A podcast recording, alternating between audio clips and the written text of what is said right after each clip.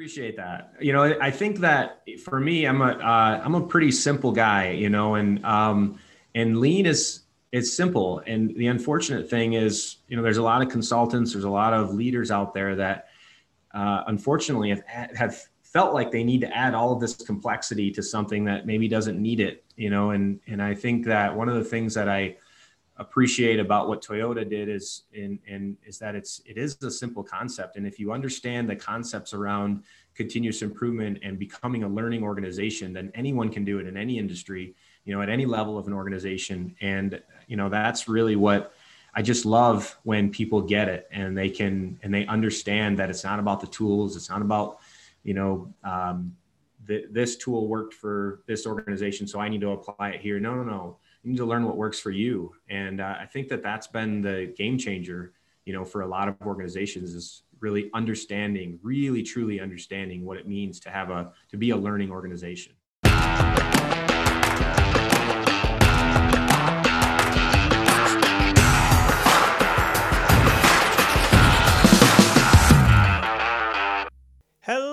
Everybody, and Happy New Year. My name is Paul Critchley. I'm the president of New England Lean Consulting and the host of the New England Lean podcast, which you know because you're listening to this right now. So, welcome back, everybody, to season two. I am psyched to be back. Uh, we had a great break, uh, took a few weeks off, uh, finished up some projects with clients, and then kind of unplugged for a, a week and a half or so uh, to get the batteries recharged, just you know, hang out with the family and and reflect and do some planning for this year. And and I'm I'm ready to rock and roll. Um, we're kicking off season two with a blast. Uh, we're welcoming Patrick Adams to the show. Patrick is an internationally recognized leadership coach, consultant, professional speaker. He's best known for his unique human approach to sound team building practices, uh, creating consensus, enabling empowerment. Patrick has been delivering bottom line results through specialized process improvement solutions for over 20 years. He's worked with all kinds of businesses, from private to nonprofit to government and manufacturing, uh, ranging from small businesses to billion dollar corporations. Uh, and uh, last and certainly not least, he has a new book coming out entitled Avoiding the Continuous Appearance Trap. It is available for pre sale right now. Um, it is coming out in print on January 13th, so literally next week.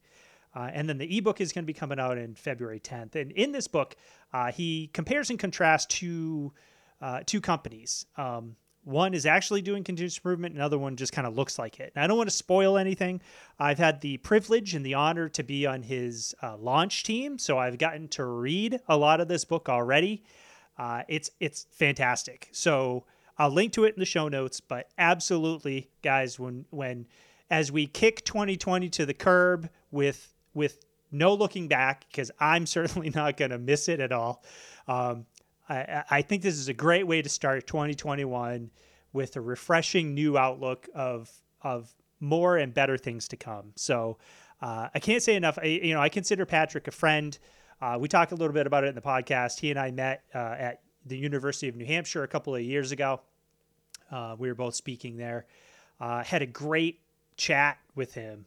Um, he's he's a solid dude. He knows what he's talking about.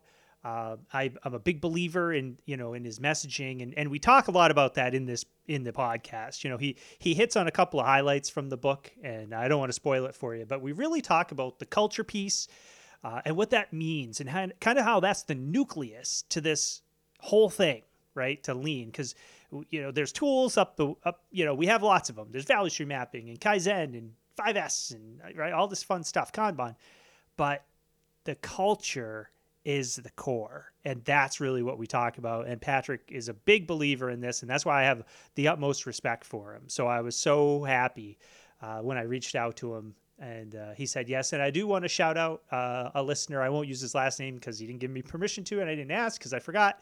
Uh, but Brett uh, I know you're a listener, so thank you. Uh, Brett had actually, I put the shout out, uh, I think on Twitter. Uh, if anybody knows anybody that would be a good guest, um, you know, hit me up. And Brett had emailed me. He said, you know, there's this guy, Patrick Adams. Uh, you know, I follow him on LinkedIn and, and, you know, I like what he says. So maybe have him on and you know we can get to know him a little bit better. And I was I had one of those V8 moments. I'm like, of course, you know, it's like here's a guy I know this guy, so I should have thought of that. So yeah, absolutely. Um, I, and again, I'm so excited to be kicking off season two with with everybody. Thank you, thank you, thank you for making season one a, a success. Um, I'm having a I had a blast doing it. And like I said, you can hear it in my voice. I, I'm excited to be back. I'm ready to go, uh, and I'm, I'm I'm elated to be kicking it off with Patrick Adams. So I'll zip it. Give this a listen, and uh, I hope you'll like it. And uh, again, welcome back. Welcome to 2021.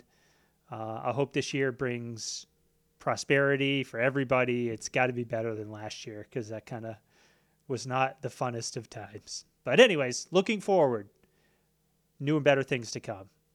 Thanks again, everybody. I appreciate you, and we'll see you real soon. All right, everybody, welcome to season two, episode one of the New England Lean podcast. We made it. So uh, yes. I hope everybody had a great holiday. As I mentioned in the intro, I am honored to have Patrick Adams as our guest today. Patrick, hello, sir. Hey, how you doing, Paul? Glad to be here. Right. Yeah, and uh, I forgot to mention you are a. Uh, well, I didn't say I forgot. I, I'm sorry I mentioned it, but former Marine. So thank you very much for yes. your service. I appreciate that. Thanks, Paul. Appreciate Lean thinker.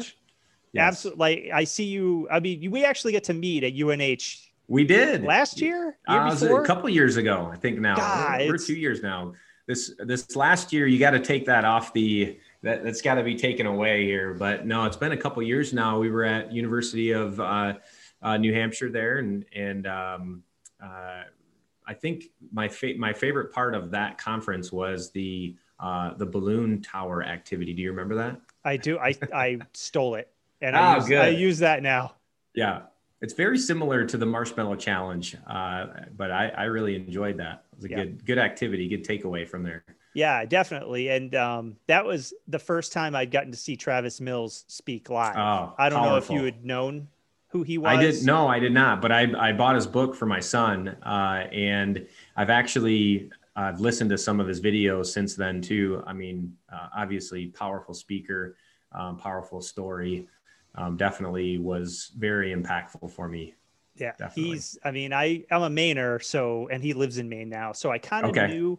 I knew a little bit, but I'd never seen him in person. You know, I, would seen him, you know, obviously in the news and stuff. So, yep. like you mentioned, seeing him speak uh, live, and and you know, the funny thing is, and I've been working on trying to get him on the podcast. So, if anybody from the Travis Mills Foundation's listening, you got to help me out because you got to help me get him on here. But yeah, his. I mean, just to hear him speak, it's like. And the funny thing was, I teased I teased him after because we were chit chatting, and I'm like, dude, like you walked up to the stage and you get a standing ovation. Right. I was teaching a workshop in that same room on that same stage directly after him. And I'm like, oh, geez. How am I supposed to follow this? Yeah, you can't. There's I, no I was way. like, great. So yeah, I don't I don't know what what it, you know how that worked out for them to get him uh, as a speaker, but they did a great job with that. Uh, I loved listening to him and uh, and just making the connections to continuous improvement in the work that we do. So it was yeah. it was very good. It was awesome. So, anyways, so again, Patrick, thank you so so much for agreeing to be on, and I'm so excited that uh, I get to kick this off with you, right? Because I mean, yes. let's face facts. We we could be brothers. I mean, anybody anybody listening is like, what the hell is this guy talking about? But anybody watching's like, anyone anyone without hair and glasses uh, pretty much looks the same. I, I yeah, I get it all the time. Yeah, it happens to me too. I used to get um, uh, Anthony Edwards a lot. Okay. Yeah. Can, uh, yeah. In any event, so you, sir, have been up to an awful lot of stuff. I see you online. Love the content that you post. Um, Appreciate that. Sure. No, I do too. And I, I, you know, I try to share it. I mean, because it's all good stuff. And I think I mentioned yeah. to you before we we jumped on. Uh, you know, on social media, I will put out like, hey, if you want to be on the podcast or you know of anybody that you think would be a good guest, let me know. And I had somebody reach out and say, you got to have Patrick Adams on. You got to you know check his content out. And I'm like, Oh, that's, that's, a great, great, idea. I should have thought of that myself, especially considering, you know, we yeah. get to hang out a little bit in New Hampshire. So right. I wanted to kind of start with, so, so like I, as I mentioned, uh, you are a retired Marine, yes? Yes, yes. I was medically retired in 2005. Okay. And how long were you in for? Uh, eight years. Wow. Just about eight years. Yeah. All right. So yeah, my wife uh, actually see here. This is my wife. She was in the army. Uh, this is her shadow box. Normally in the military, when you get out, uh, they give you a, a, shadow box, or there's different things that that you get. But then this one up here is mine. Uh, I was joking uh, before we before we pushed record here today. My wife uh, said, well, "Why do you have your shadow box in in the office, but not mine?" She she felt a little like, "I'll, I'll I love to have your shadow box in there." So because people always ask me, "Were you in the army?" No, that was my wife. So gotcha. Yeah. Nice. So how did so talk to me a little bit. So part of this podcast is I like people to get to know right the real the real person, right? The real guest. So how did you why how you know what brought you through the Marines and how did you go from being a Marine to being a lean consultant? Yeah, that's a really good question. Uh, so I actually I enlisted in the Marine Corps. Um, I did about uh, maybe half a year in college, right after high school, uh, and I would I I actually grew. Up I had a little bit of a struggle, struggling, troubled childhood, and and was struggling uh, to figure out what I was going to do in life, and uh, and I ended up in college for a short time, and then I'm like, I gotta I gotta do something you know different with my life, and I needed something different at that time. Um, and so I enlisted in the Marine Corps, and it was the best thing that could have ever happened to me. Um, like I said, I spent just just about eight years in the Marine Corps and uh, enlisted as a um, military police officer, and then uh, indocked. Once I got to Camp Lejeune, North Carolina, I indocked for uh, what's called the Special Reaction Team, which is very similar to a civilian SWAT team. And uh, shortly after that, I uh, was Col- Columbine happened Hmm. And unfortunately, there were not uh, very many police departments or SWAT teams had been trained in how to respond to active shooters in schools at that time. Um, and so our team was um, given the, the mission to train civilian SWAT teams on the East Coast uh, uh, and how to respond to an active shooter uh, in a school or you know you know whatever type of situation. Um, and so that's what I spent uh, you know, three years, three, four, just about four years at Camp Lejeune doing, and then um, was accepted into an officer program to finish up my college and went up to Rhode Island for a short period. Uh, nice, our then, neck of the woods. Woo. Yeah, Little yeah. Rhody. Beautiful area. I was in Newport, so you know that's that's like what everything's like up there, right? Like like Newport. Um, we'll go with that. uh, but no, uh, so really nice area. I was actually there during uh, 9/11, so that was an interesting time. Mm-hmm.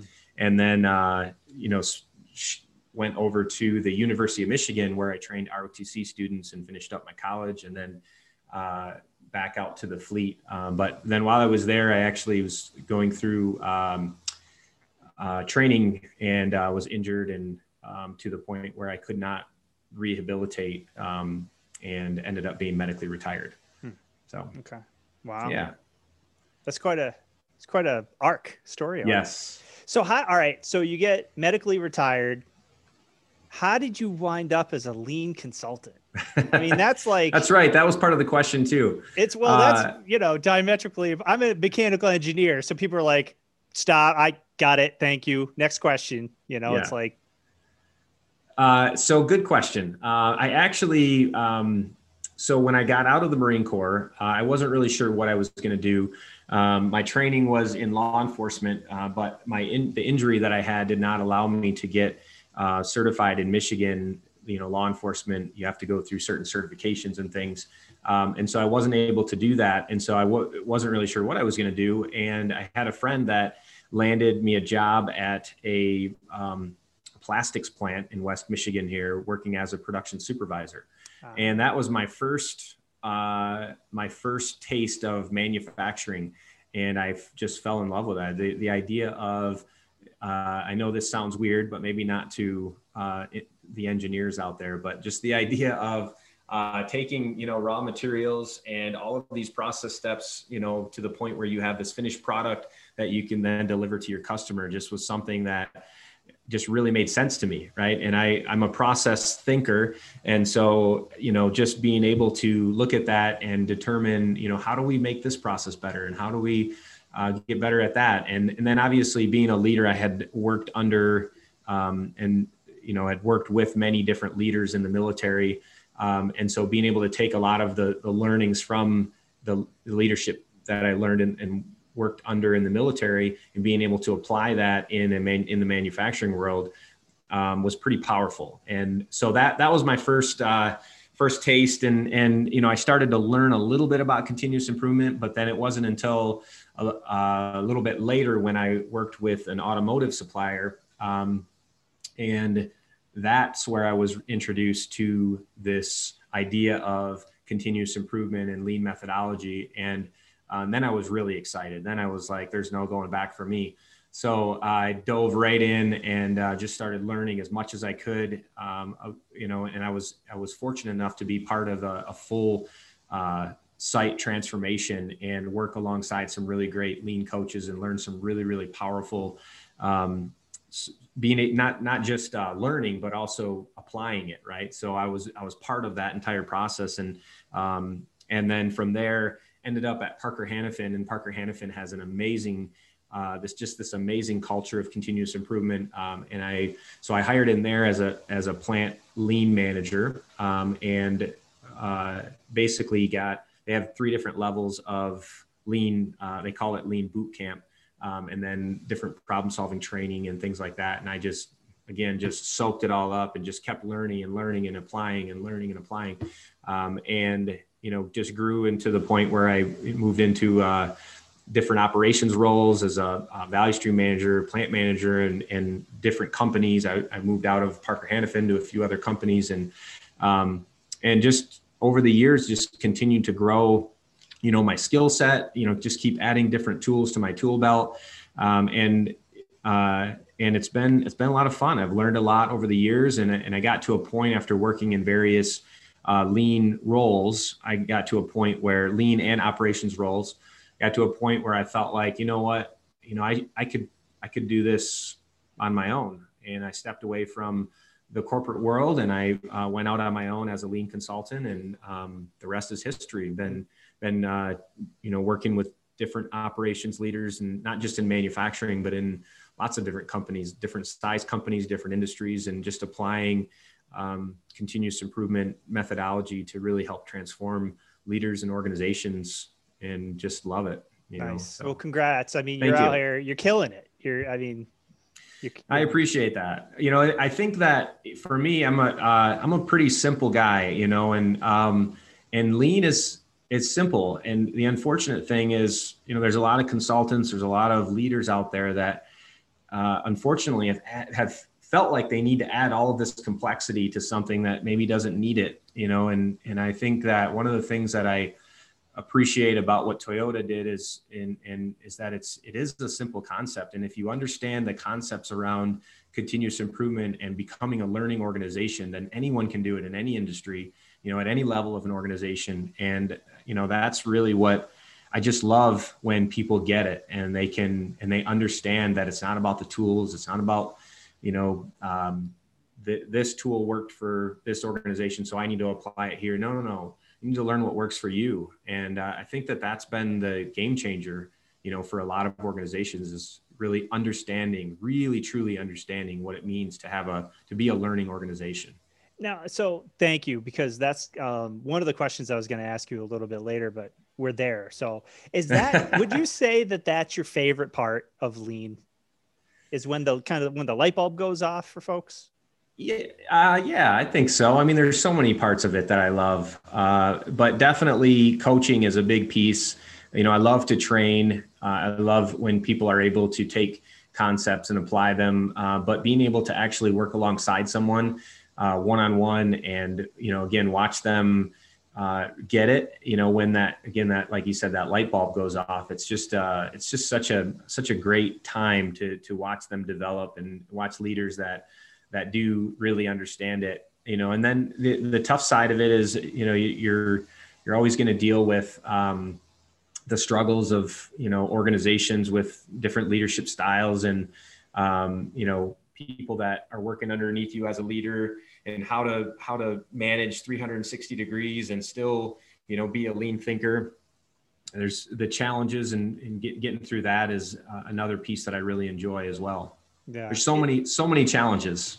Well and that's just it. So so we had a, a listener email us uh, last year and they made a point and i forget what episode uh, they had referred that i made a comment about you know try just that you know a lot of this is is i won't say it's easy but it's simple and mm-hmm. and they said you know it's just you know you get on social media and you see pictures of you know perfection and it's it's intimidating and sure. i think that it does actually hurt sometimes you know uh, because people will see those things and they'll think geez there I, will never get there so i'm not even gonna mm. i'm not even gonna start i'm not even gonna try and i think that's you know why i'm drawn to the work that you do mm. um, and we chatted a little bit at unh it's it's it doesn't have to be that way just right. pick one thing one thing that you can change that makes your life a little tiny bit easier yeah. and do it.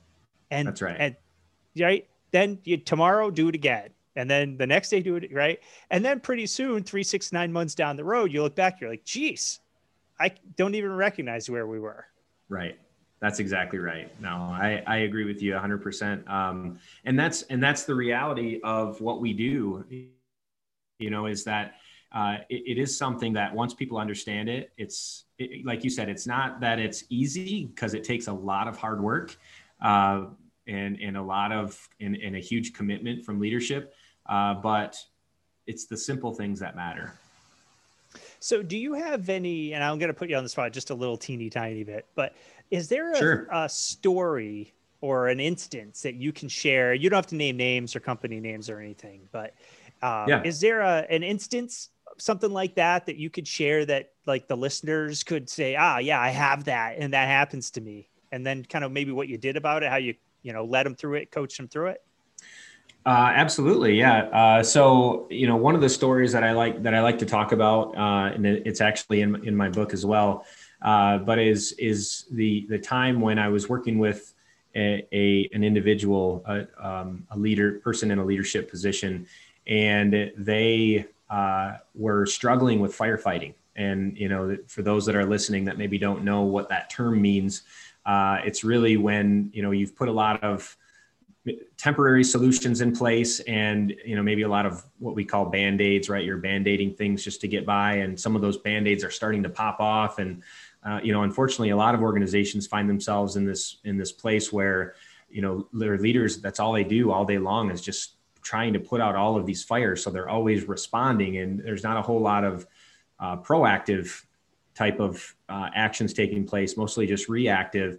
And that's a really tough place to be in. It's very stressful. It's very difficult for leaders. Um, and this one leader was very much in this firefighter mode and had, you know, come into a, a firefighting culture. Really, um, that's just the way that they that they worked there.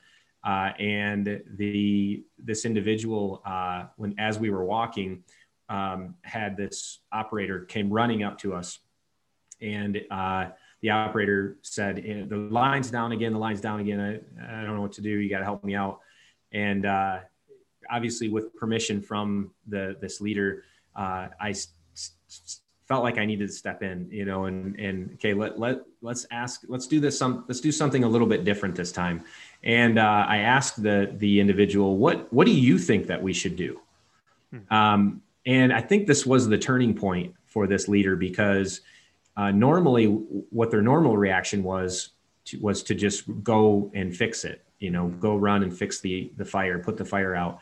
Um, and for me to stop and say, "What do you think we should do?" you know, was completely different than what you know had ever been done here and so the operator looked at me kind of funny crazy like you know and looked at the leader and kind of almost like they needed permission to answer mm-hmm. you know and again this was part of the culture uh, but uh, they they so he said to me well i guess that you know the last time that this happened and you know the way that i think i would probably approach is, is you know is i would probably try to clean off the rails and you know see if that works. And i said i said that sounds like a great idea. Why don't you go try that? And then you know we'll stop by and check in on you and see how it goes. Right? Mm-hmm. so he said okay. So he took off and the, this leader turned to me and he said that's not going to work and i was like what do you mean and he said well i'm pretty sure that one of the rails is actually bent and uh, you know that that's going to be that's going to be the problem it's not that it needs to be cleaned and i said that's okay because what's going to happen is this operator is going to try to clean the rails. It's not going to work. They're going to learn that it's not that the rails are dirty. They're going to experiment with something else. And eventually, this operator will find out that the, the rails are bent, right? Um, and the while it may take longer this time for that to happen, eventually, over time, this operator is going to learn that they have the freedom to experiment. They, they're empowered to try some things.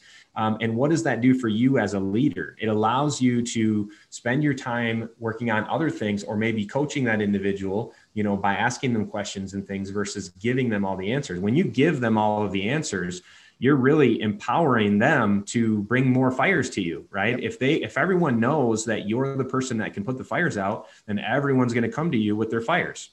But if you start pushing back on your team and you know putting some of that uh, responsibility into their hands, you know that's where things will start to change. And now you can start working on uh, some of the bigger problems that need you know maybe some more active and structured problem solving um, versus some of the little fires that can be maybe taken care of by you know the, the the people that are closest to the work that probably know the, the answer. They just don't know they just maybe don't feel like they're empowered to fix it right know?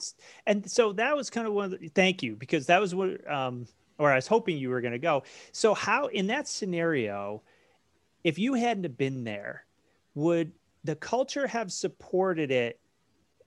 Would the culture have supported that employee trying their initial thought without going to the supervisor and if it didn't work I AKA failed, which I hate the F word, but mm-hmm. right. would would the would that person have gotten yelled at, scream, you know, written up? Like what would have happened? More than likely, I mean, the, the way that it was working at that time was that, that this particular leader and the other leaders were putting out all the fires. So, you know, as soon as they would come into work, you know, they'd have a list of, you know, from second shift, third shift of all the fires that had been put out and the ones that were still burning that they needed to go after right away. Uh, and, you know, they can't even make one walk around the plant without being approached with two or three more fires you know and and the way that that culture worked was those leaders were the ones that would go put the fires out so you know the, the tough thing for a lot of organizations is how do we transition you know out of that and it, it it's not something that's going to happen overnight it's a long process uh, but it's it starts by shared accountability. It, it, you know, you have a, an entire uh, group of, of employees that are experts at what they do. You know, they're working, you know, in the business day in and day out. They're closest to the value add work. Uh, they know about all the problems and they probably know solutions and, and maybe solutions that are better than you know any leader can provide um, and it's not until you start empowering them uh, that that that culture will start to change. And again, in the beginning, it'll take a lot longer because you know people have to learn a lot of things, right? But then eventually, you you almost hit this tipping point, um, and the team's able to start solving problems much quicker. And again, without having to um, rely on the, the firefighters to, to get it done. And that's really what you want because you want your leaders to be uh, working on problem solving, uh, you know, maybe at, at, a higher level or more project based um, type of work. You you want them to be coaching, right? You, you mean there's certain things that they wanted that they should be doing, and if they're tied up putting out fires all day long, um, then they're not doing what they should be doing as leaders. Right, and then you get into the whole conversation of, you know, what's next, and and I've had those jobs where that was essentially my right. I was a leader, but I was the fireman too. And and yeah. as you describe it, I was having little mini flashbacks of, you know, I would leave. And one of the stories I tell is, you know, there were lots of times when I would leave at five, six o'clock at night, feeling as if I was farther behind than I was mm-hmm. at, you know, 7 a.m. that morning. Because sure. for just that, it's like I have five more things to do now than I did, you know, 10 hours ago. That's right. So how does that work? So when you're working with whether it's just you or clients or any you know anything that you've uh, been involved with or seen, how important is it? Because you know you and I chatted it when we were at UNH about failure, right? And I pitched my idea, and I've gone on my own podcast and talked about you know lean transformation failure rates and and and all that kind of stuff. And um, so you and I had a very in-depth discussion about that. You know. Mm-hmm in the free 15 minutes that we each had. Um, but how important is it within an organization to be able to accept failure? Hmm. Yeah, that's a that's a really really great question, and it's it's uh, it's very important um, to to say the least. And and you know this is uh, this is actually one of the questions that I lay out in my book, uh, avoiding the continuous appearance trap. Uh, and the question is, how safe is it for your employees to fail? Uh, and it's such an important question because it really helps to, uh, again, it, the, the, result of allowing your team members the opportunity to fail uh, is the type of culture that we want a learning culture, right? Um, and my leading quote for this particular chapter is from Katie Anderson, uh, which both of us know, and she's the author of uh, Learning to Lead, Leading to Learn. But she said in her book, leaders' words and actions set the culture for the, their organization. Seemingly small choices when it comes to language and behavior can have a big impact in shaping the people centered culture that you want in your organization. Uh, and so I think this is pretty powerful because it ties right into what what you know the question that you're asking me about how important is it to allow your team to fail um, and one of the other things that I lay out in this in this particular chat in the beginning of this chapter is uh, I reference Captain Michael uh, Abrashoff, which he's a former commander of, uh, and, and, he's the author of the book "It's Your Ship: Management Techniques from the Best Damn Ship in the Navy." Have you read that? I no, I haven't, but I know. Oh, you got to get it. You got it. It's a good book. Um, so he in in the book he lays out this story of organizational transformation and innovative leadership uh, and where he took command of at the time the worst performing ship uh, in the Navy, in the Pacific Fleet, not in the Navy, uh, but in the Pacific Fleet. And he made it number one in 12 months with the same exact crew, mm. which is crazy, right? So if you think, how does that relate to me? I mean, if you think about, again, I don't know as a listener where all of your listeners are, what industry they're working in, but think about a company that is uh, the worst performing team you know within their industry or within their area their company and then being able within 12 months to turn that entire uh, group around to number one with using the exact same employees mm-hmm. right mm-hmm. so that's important because the because that, that that's key right? The employees. Um, but he attributes most of the turnaround um, to empowering and trusting his team members to make decisions. And part of that was allowing them to fail which you think about you know this guy's in the military. How can you allow you know these sailors to fail at their job right? But um, you know one of one of these days i want to personally uh, ask him how it felt to to turn over that decision making authority and, and really allow for that shared accountability you know because of course he knew that they would fail i mean he he had to know that he that they would fail in fact in the book he he says that even if the decisions were wrong then he would stand by them and hopefully they would learn from their mistakes. And the more responsibility that they were given, the more that they learned. Uh, and that's such a powerful statement because it really lays out exactly how um, organizations should be uh, acting when it comes to you know shared accountability and decision making and, and allowing their team members to learn from their mistakes. Um, and that doesn't mean that as a leader we step away and we're not part of the process of them learning you know that's really where a good coach steps in is to help them navigate or help them work through that learning process um, and that's exactly what uh, what he did on the ship is and it's not like he completely withdrew. I mean he was you know out there walking the the ship with his employee with his i say employees but with his sailors uh, and um, you know asking them questions and coaching them and helping them through the process. Um, and how difficult must that have been for him, right? For them to make the wrong decision when him with, you know, 20 plus years experience, whatever it might be, he probably knew the answer a lot of times, but at the same time, he had to step back and just let them experience, you know, maybe making the wrong decision, obviously keeping them safe and, you know, not not allowing anything unsafe to happen. But um, and that's there's another big piece of his book that talks about safety too and how important that was. Um, but you know, leaders today they have to ask themselves, how safe is it for your employees to fail at your organization, right? Um, companies can't develop breakthrough processes if they're not willing to encourage risk taking and learn from those subsequent mistakes. Um, in traditional work environments, managers are expected to make you know most of the decisions themselves and mm-hmm. and take on all responsibility and for me working in various operations roles that's exactly what was expected of me um, at company continuous appearance which again i talk about in the book but um, was for me to assume all responsibility versus share that you know um, among the rest of the team. Um, but how many problems can one manager attend to by themselves right? Yeah not not enough. No, exactly.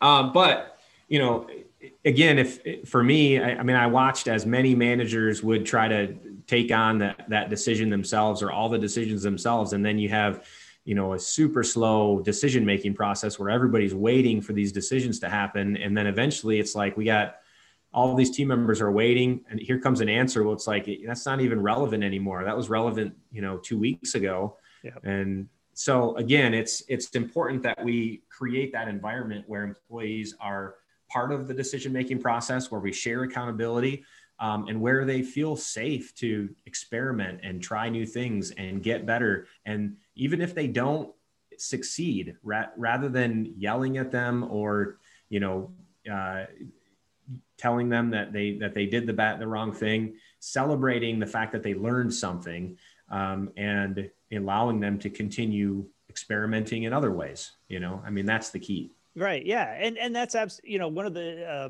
correlations I use a lot in our trading is uh, a quote from Henry Ford and a quote from Taiichi Ohno, right? So you ah, figure Ford and Toyota, well, for, they do the same thing, right? So let's say, you know, you and I have the same job and we, you know, we put door panels in or something, right? So the quote from Henry Ford is, how come every time I hire a pair of hands, it comes with a brain attached or something like that.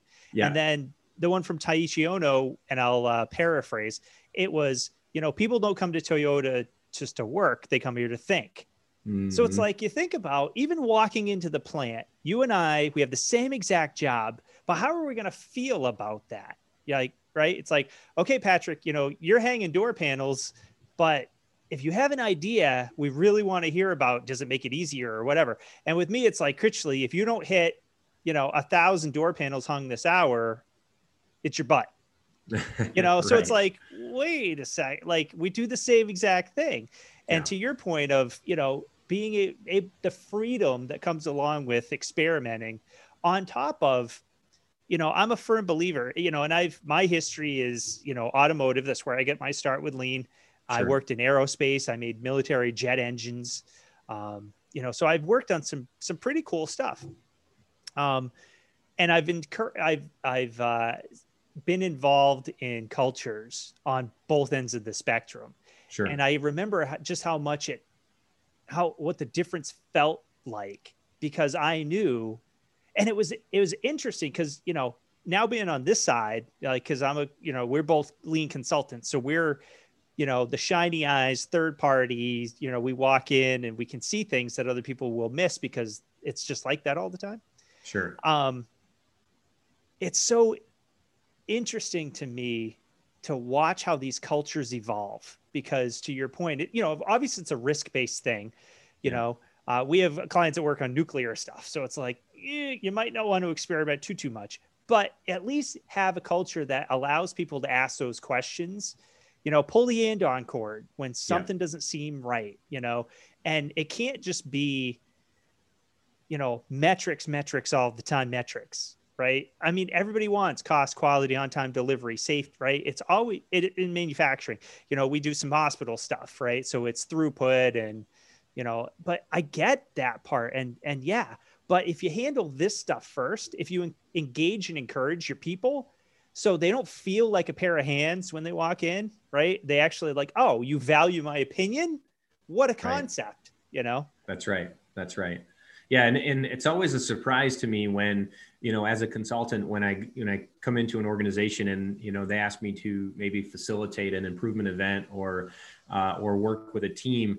And the first thing that i usually tell the team and, and even leadership which is sometimes surprising when i ask you know okay let's make sure that we have good representation of all of the experts in the room. And they're like what do you mean? You know like they're the experts. And i you know again if i say that to the group eh, sometimes i'm met with like what do you mean we're the experts? Like you're the leader here you're the consultant.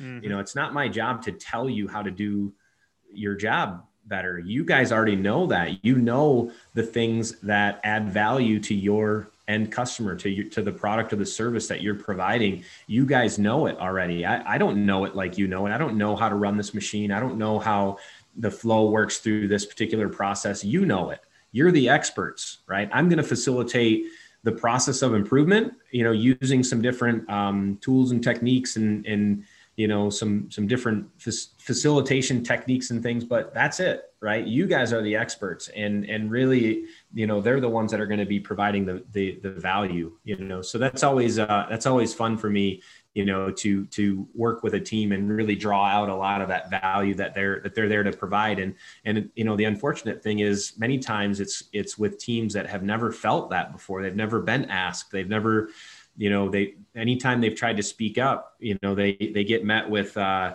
leadership that says you know we have people that fix those problems. Go do your job you know mm-hmm. stop stop complaining. Well it's not a complaint right? Start listening. And uh, and I think things will change for you. And uh, again, sometimes that's hard for uh, organizations to hear, but that's that's what I love. That's what I love about what I do. And I'm right there with you because it's to your point. I always say the same thing: the people that do the work know best. Now that's it's up right. to us, eh, you know, like you, me, the leadership of these companies just we have to ask the right questions that's to right pull right to pull because like you said a lot of times they've never been asked before and it's like whoa whoa whoa you know? And I, I, get pushback sometimes. Even people are like well that's above my pay grade. And it's like mm-hmm. no. It's it no. Let's talk. Like and you know and those are the ones i enjoy the most because it's always the you know the sometimes the dissenters but it's you can i don't know. As i do this more and more you can almost kind of tell the people that you know are flat out this i hate this. It's never going to work. Don't talk to me. And you know that's the end of it. Versus sure. the people are like eh, you know, I'm pretty sure this isn't going to work. But then you can always kind of, you know, uh, I'm thinking of this one guy, you know, he was one of those folks. And, but I always notice like I, am over here doing something and I kind of look and he's watching. And I'm like, hmm. sure. You know, and like the days go by, weeks, and this is a long term client. So, you know, weeks go by until fine, you know, and I chat with him a little bit, a little bit. And then finally the day came, Patrick, where he's like, Hey, I want to show you something. So I come over and he shows me, he's like, I was thinking, I've, you know, if I did this and I did that, you think that would be okay? I'm like, yeah, I think that's actually a really great idea. Next day I came in, he was, it was done. And it was like, from then on, mm. he was like my best friend, you know, Powerful. and he was like, he was one of our biggest, uh, uh, cheerleaders there. Oh yeah. You know, and he was like, right. you know, he's like, and he would be the guy to say, you know, when, when anybody else started to complain a little, and they're like, he'd like, no, no, no, guys, I hated this too. And I'm telling you, mm. it works. Just give it a chance. You got to try it, you know? Yeah. And that's to me, it's like, all right, you know, it's like, yeah, you know, here we go. And I'll that's tell you, right.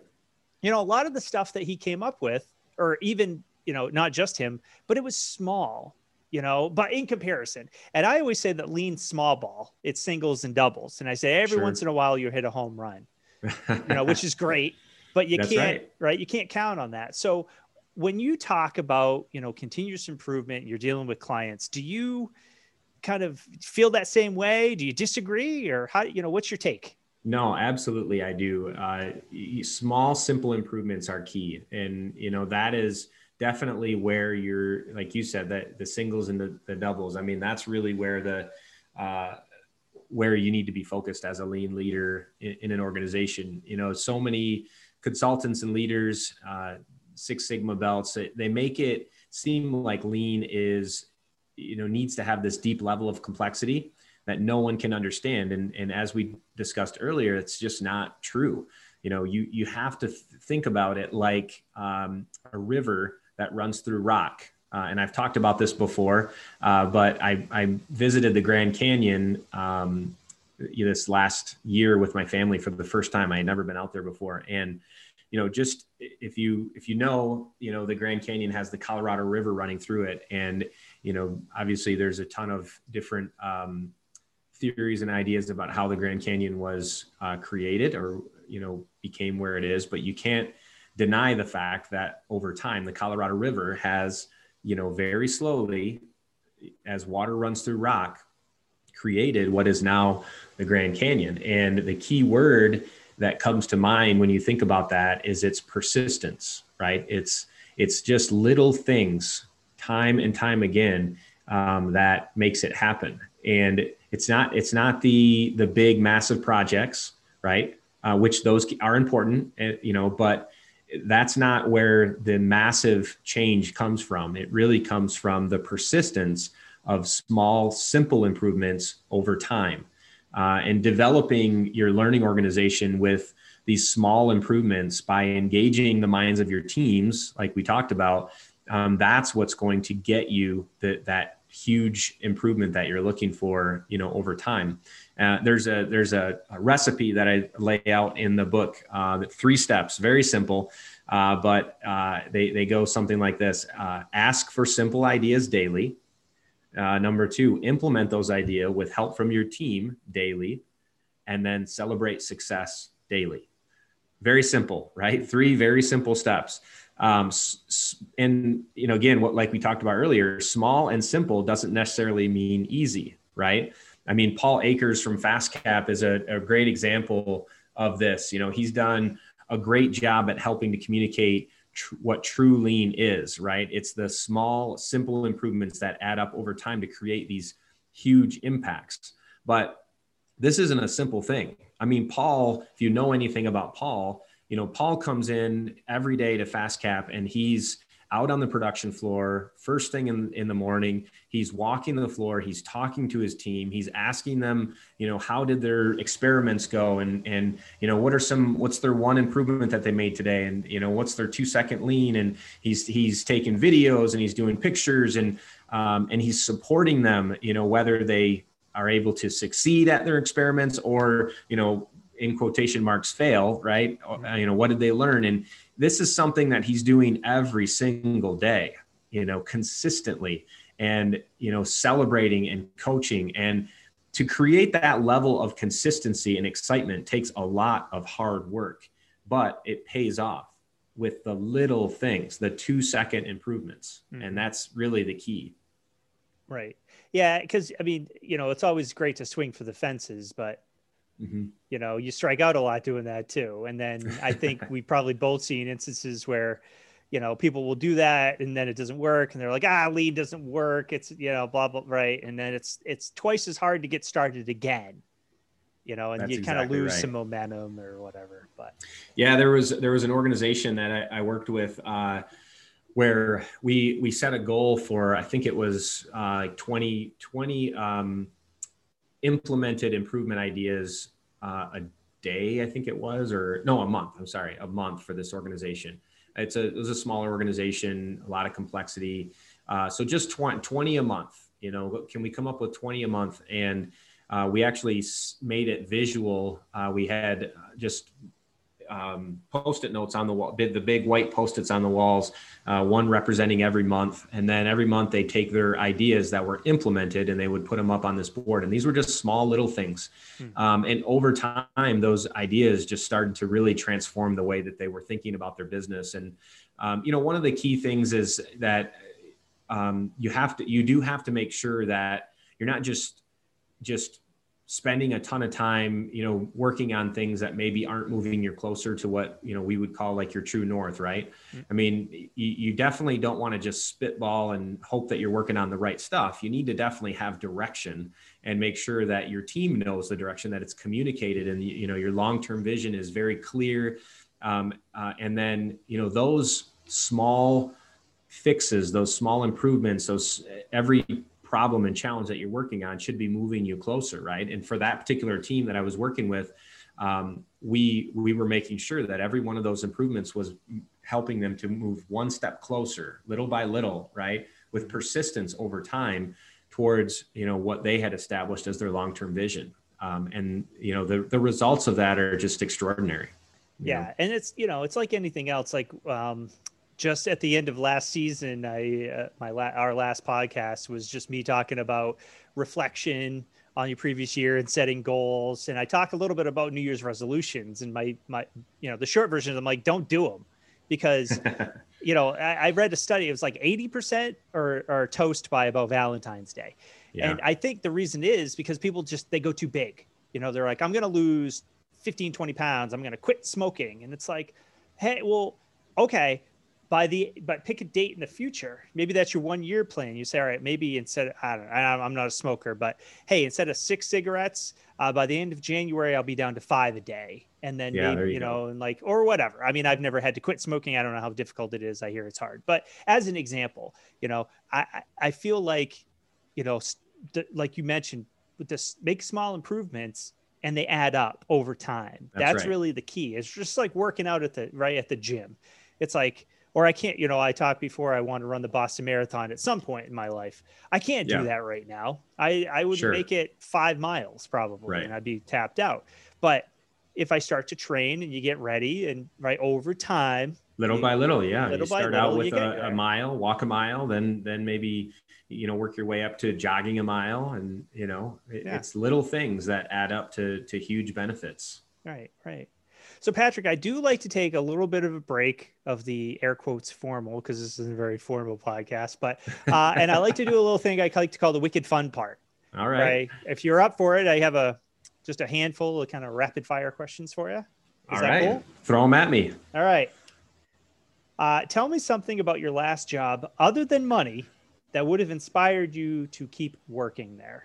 Okay, uh, that's a that's a good question. Uh, so I would say uh, flexibility. Um, at the at the time, the majority, uh, the, and this would actually this probably resonates well with a lot of people right now.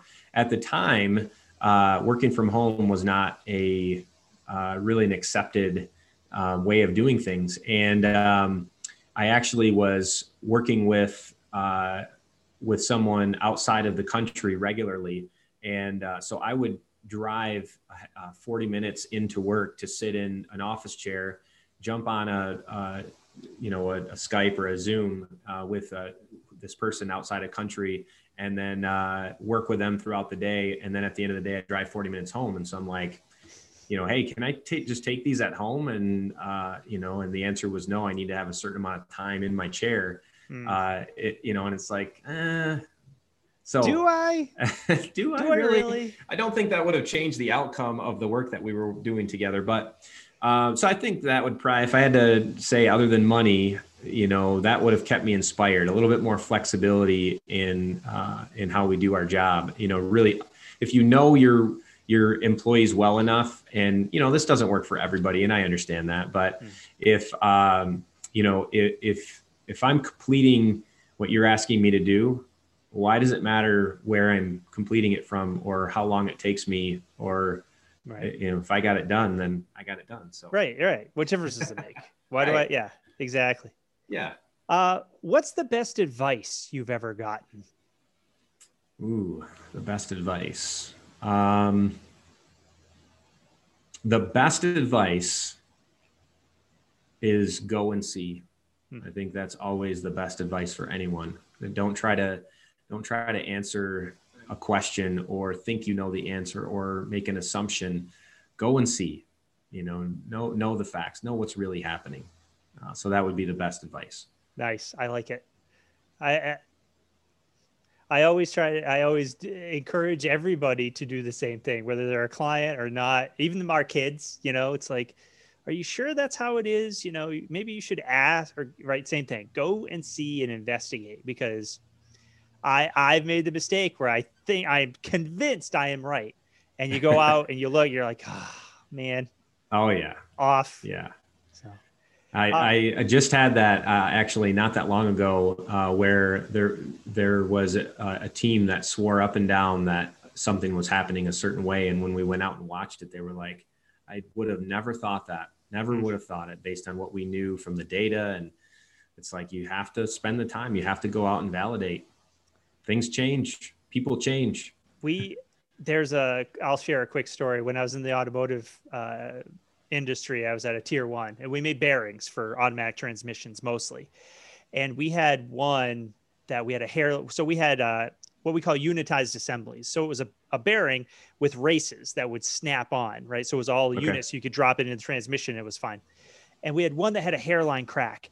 And for the life of us, we could not figure this thing out until finally, you know, somebody's like, and I forget who it was. They're like, why don't we just go out and look?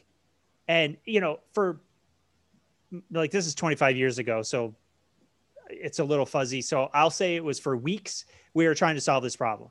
Hmm. And I happened to be in the plant at the time. So me and another ma- uh, manufacturing engineer go out and it's Patrick, it's this like it's right here. All you had hmm. to do was look and you could see it. Yeah. And it's like that was the issue the whole time. And I'll tell you real so basically what it was was a it was a pick and place with little fingers. Well, some manufacturing engineer at some point, there was a giant turntable with with uh, tooling that you know went inside these little uh, like uh, counter bores okay. because we would change that machine over to do a bunch of different part numbers. Well, they said I have a great idea. I'm going to make this so you don't have to put it in just one way. It can go in this way or it can go in this way. And for those listening, it's 12 and 6 or 3 and 9 but i'm going to make a, basically a four leaf clover. So the, these two fingers can go in either way and everything will be fine. So it'll it'll save us on setup time. Aha that's a great lean idea.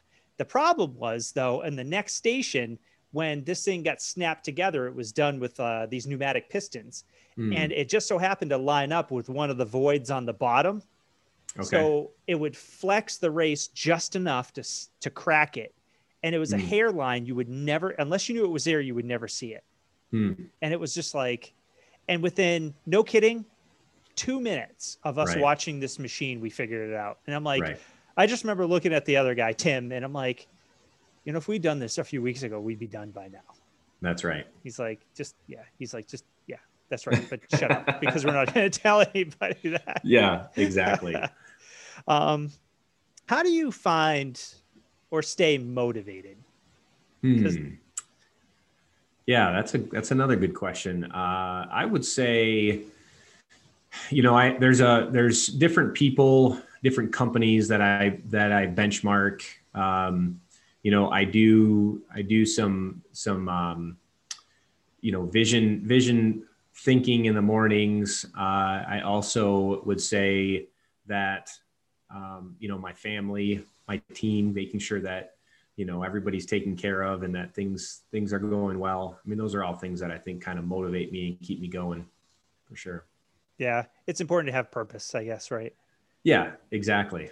Um, we we uh, we have a purpose, you know, at, at our company to empower and equip people for positive change, and you know that's not just the clients that we work with, but it's ourselves too, and continuing to improve and, and you know develop ourselves as as leaders as um, you know good contributors to society. And um, you know and i think that those are all the, the things that kind of just keep keep pushing me along. That's what we're here for i think. That's right. Right? We I, I say the same thing you know let's try to leave it better than when we found it yep each and every day that's right last question is there anything you would change about the journey you've that is taking you to where you are sitting here talking to me right now? Hmm. Uh, you know, I, um, I would say that the answer to that question is probably no. Uh, you know, I've actually, I mentioned this earlier, but I grew up with a bit of a tough life growing up. And I've had people ask me that about my childhood too. Would you change anything all the way back there? and it's like i can't i if i changed anything i wouldn't have what i have today i wouldn't have learned the things that i've learned today you know i think that a lot of the challenges the roadblocks the struggles that we go through in life um, you know help us help form us into who we are and and what we do and what we're you know what we've been called to do and um, and that's I think that's who I'm becoming. That's who I am, and, and I, I don't I wouldn't change that. You know. Yeah. So. Hundred percent. I'm right there with you. I mean, I didn't grow up great either. Uh, I talked a little bit on our episode in season one with uh, Mark C. Crowley because he had a kind of a rough, a rough go of it for a little while. Mm. Um, and I think it comes down to, at least for me, it comes down to what are we gonna what are we gonna do about it? You know, I come from a place in rural Maine that, you know, you know, my experience was not unique, and I've I kids I've grown up with, you know, have you know they've struggled, you know, and it's it's taken them in different uh, different paths, different ways. So I think if I asked them that question, maybe they would say yeah, but I don't know. I mean, I don't know where it comes from. And it's not to say that, you know, you and I or me, like we did it right and they did it wrong.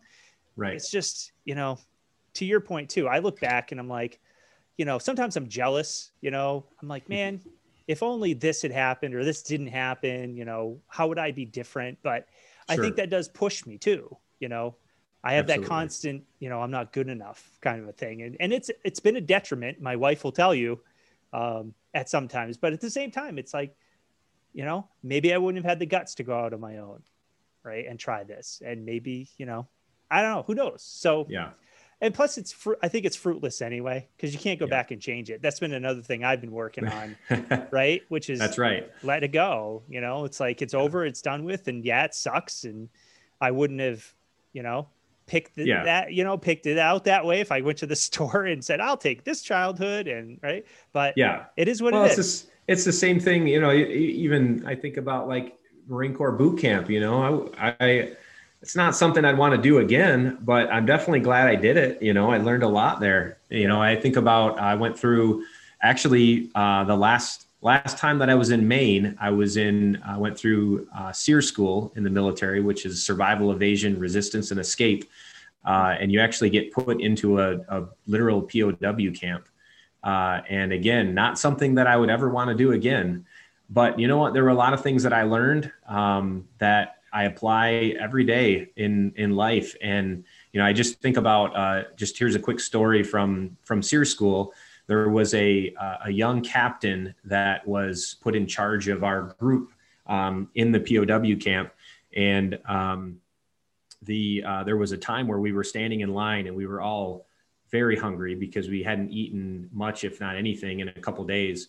And we were in line because they had this these uh, this soup that they were giving to us, and uh, one of the the uh, guards actually well a couple of the they, they made the officers go in line first before the enlisted. And th- at this time i was enlisted.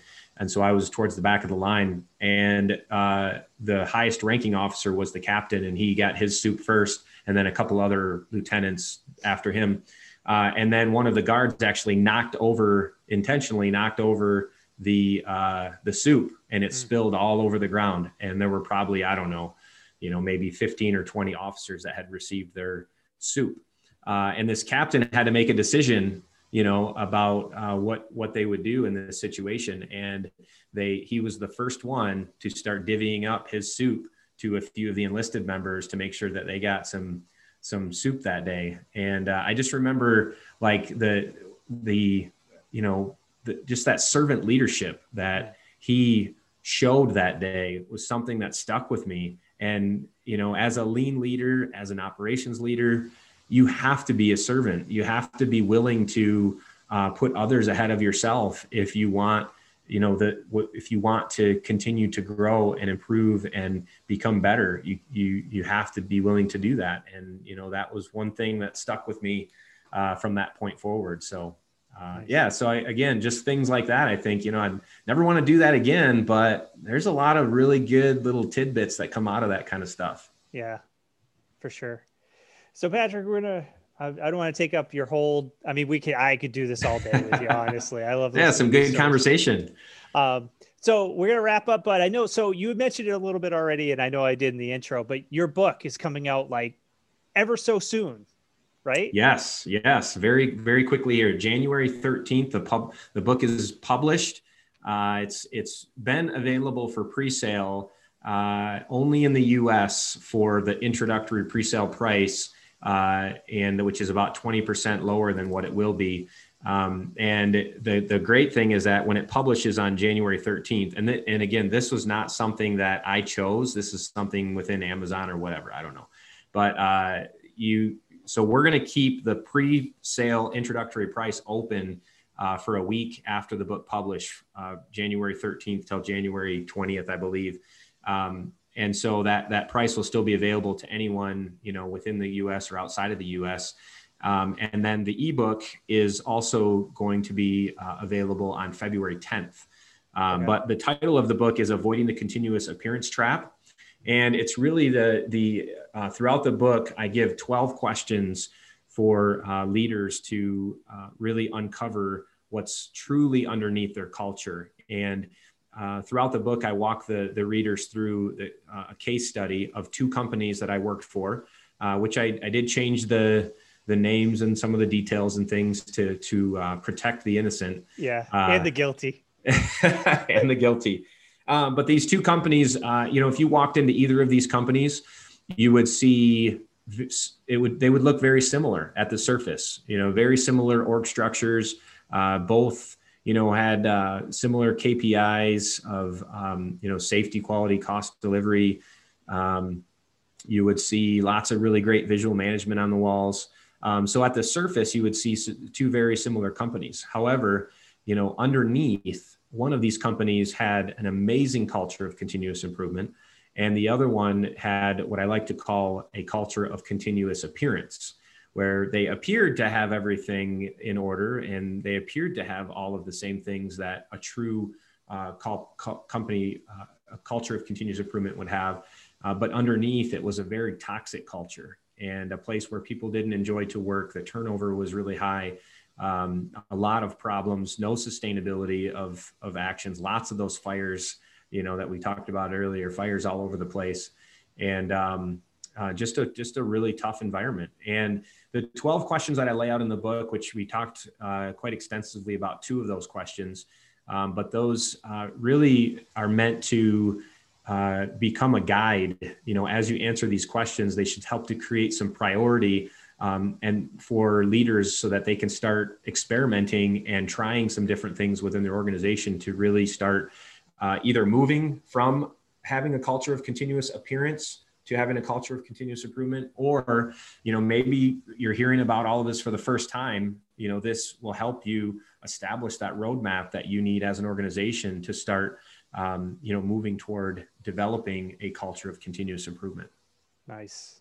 Yeah. Well i can't wait to read it yeah, I appreciate it. Uh, you can you can uh, order the book. You can go to the, the our website at avoidcontinuousappearance.com. Okay. Um, or it's available on Amazon too. Either the ebook or the the paperback will be available, and it's you can purchase it right now for pre-sale. Otherwise, it's available um, you know after January 13th and then February 10th for the ebook. Nice. Well, congrats again. And and I'll link out uh, for anybody listening. I'll link out in the show notes to your website, the book website, Amazon. So it'll be easy for people to click and be able to get it. And um, I I, I got to hand it to you. Like you, you know, I mentioned before we hopped on. Uh, I only wrote a chapter of the book a couple three years ago, and it was like that was daunting. So uh, writing a whole book, I get it. My hats off to you. It's I appreciate that, Paul. It's know. been a lot of work, uh, but you know, again, this is this is where my passion is. This is what I love to do, and you know, my real hope is that this book will end up in the hands of the people that need it most, and that it could be you know transformative for them and for their organization, and that's that's really what I I hope will happen. I'm sure it will, and I'll I'll do my best. I'll like I said, I'm going to grab mine and. Uh, I can't wait to read it, and I wish you all the best of luck with it. All right. Thank you so much, Paul. All right, Patrick, take it easy. All right. Take care. Talk to you later. Hey, everybody, it's Paul. Before I let you go, I just wanted to say thanks again for listening. Um, you've really made doing this podcast a very rewarding experience for me. Uh, I get a lot of messages from from listeners, and uh, you know everyone has something nice to say, which I very much appreciate. Uh, of course, I'm always open to you know uh, feedback on ways we can make it better. I mean, that's kaizen after all, and by no stretch do I claim to have got this all figured out. So if there's things that I could do better, please by all means uh, feel free to reach out and let me know. And likewise, if there's a somebody that you think would be a great guest, um, also let me know. Um, you know, there's a chance I don't know who those those folks are. So somebody that you can help put us in touch with, you know, somebody you want to learn more about, certainly let me know and I'll reach out uh, to those folks. But um, I hope you find the podcast fun and entertaining, uh, educational, and, and maybe even a little inspirational. I hope. Um, That's really what I'm I'm going after with this whole thing. So, thanks again, and uh, one small ask. Uh, if you don't mind, if you listen, you know, whatever your preferred platform is, if you could just, you know, subscribe, uh, give us five stars on Apple or, or whatever. Again, whatever platform you listen to, it just it, it helps. Um, you know, the algorithms like it. So if you could do that for me, I would greatly appreciate it. And uh, we'll talk to you real soon. Thanks, everybody.